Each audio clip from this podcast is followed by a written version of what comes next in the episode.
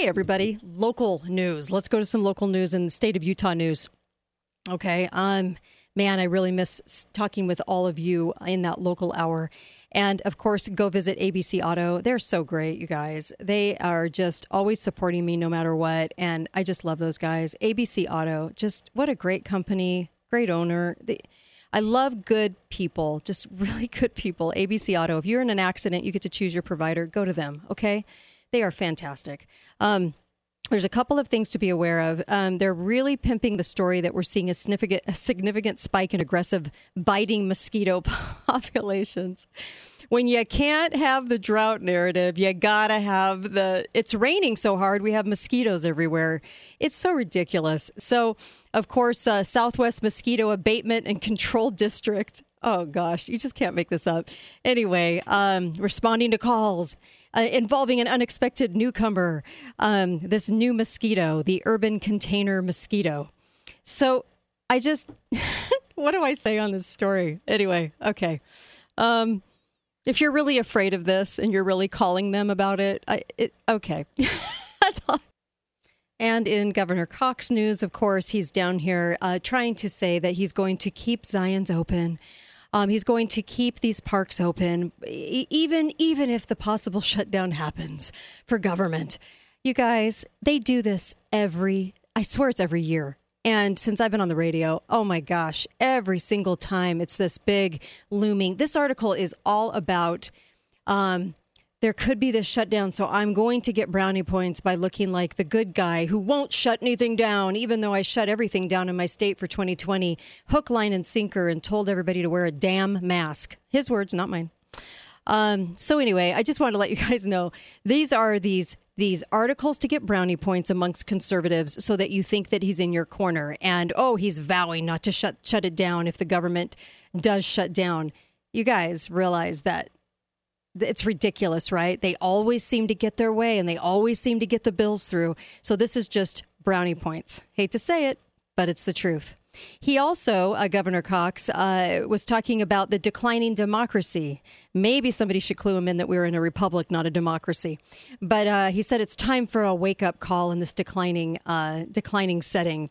And uh, of course, um, he's going to talk about all these little, you know, the Romney story and everything else. He likes Romney. Him and Romney were both booed at the Republican uh, Party. Um, uh, what was that like four years ago? Um, yeah, four years ago, five years ago, totally booed. So I'm just telling you, this is this is ridiculous, and maybe it was sooner than that. 2020 is still a blur. Um, but uh, he is he's basically what he's doing is he's he's out there in the news and he's trying to he's trying to say you know these far right extremists, the supporters of Donald Trump, so, kind of like in his disagree better uh, statements, but it's absolutely just ridiculous that he calls this a democracy. And he talks about, of course, the January 6th thing. And when he was asked about Senator Romney spending 5000 a day since January 6th to cover private security, who is after him? Seriously.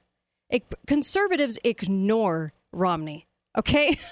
we try to ignore him and we try to just act like he's not there because he um, has has acted so poorly, so badly in his position. We try to act like he's not there, but no one's after him. So this whole thing about he has to spend five thousand dollars a month.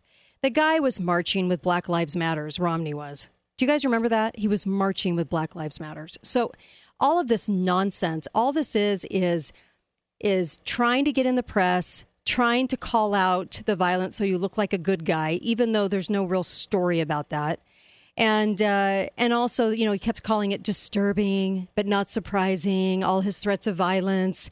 And of course cox and romney are really joined at the hip. And let me just tell you um, this is all about this is all agenda agenda agenda agenda. And uh, there really is no threats of violence on romney. It's ridiculous actually. I would I would be hard pressed to ever believe that he had enough threats to spend five thousand dollars a day.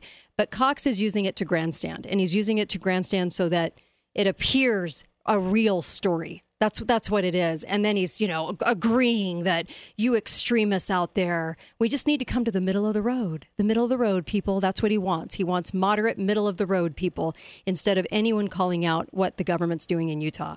Also, Zelensky honored the World Trade Center Utah president uh, in ceremony in D.C. Little pocket sized Zelensky was honoring um, Jonathan Freedman. Jonathan Freedman, president and CEO of World Trade Center Utah, and the honorary consul of Ukraine in Utah. Guys, I don't need to ask this, right? Why do we have an honorary consul of Ukraine in Utah? Why? He's held this position since 2008. He's tasked with supporting Utah's Ukrainian community. Why? Why? What does Utah have to do with Ukraine? This kind of stuff drives me crazy. It drives me insane. But of course, there's recognition and of course, there's an award, the Order of Merit, nonetheless. Medals, ribbons, certificates, right? And uh, the Order of Merit. So um, I'm just going to pop that right there and just say, look, this kind of stuff, if we don't start asking the questions of why we have these positions at the World Trade Center, why do we have a World Trade Center in Utah, first of all, and then why do we have this guy, Jonathan uh, Freedman? Absolutely ridiculous, but it's a way to get Zelensky, little pocket sized Zelensky, in the news. Okay, and one more thing you really need to know about the Hand Count Roadshow. All right, this is coming Monday, September 25th, right around the corner, and uh, starts at 5:45, Washington City Rec Center, and that's uh, the, at the Community Center in Washington City, Utah. It's hosted by Southern Utahns for Transparency, and of course, it's the Hand Count Roadshow with Mark Cook. He's a cybersecurity and network consultant, and it's going to go right along the lines with the interview I just did with Patrick Colbeck. That was so informative on um, the Albert sensors please support this event. This is Monday night on September 25th.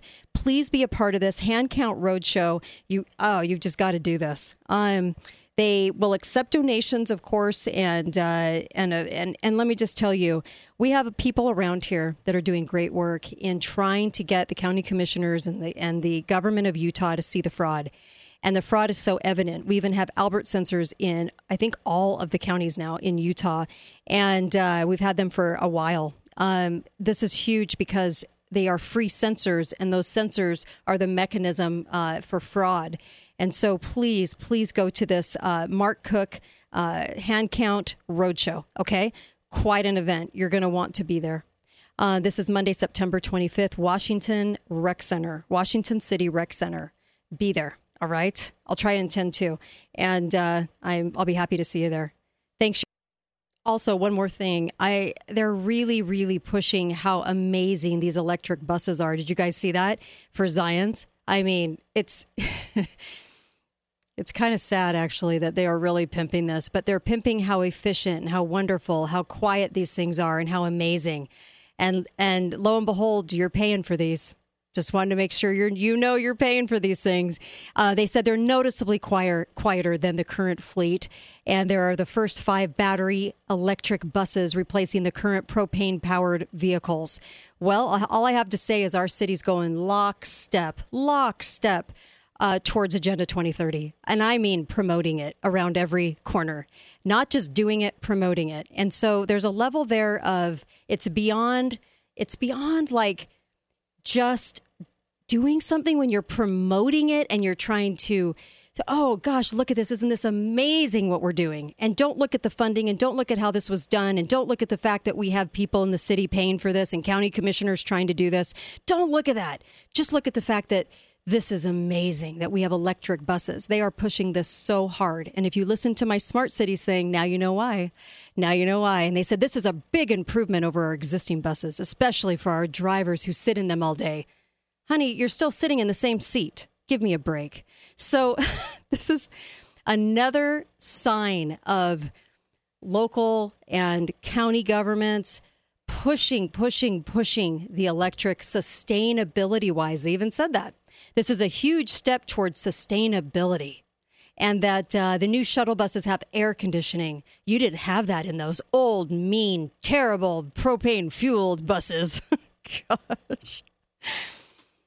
Oh, my head. I just, you, you read this stuff and you just can't believe that they're going all in. Anyways, thanks, you guys. Appreciate it. Your local news today.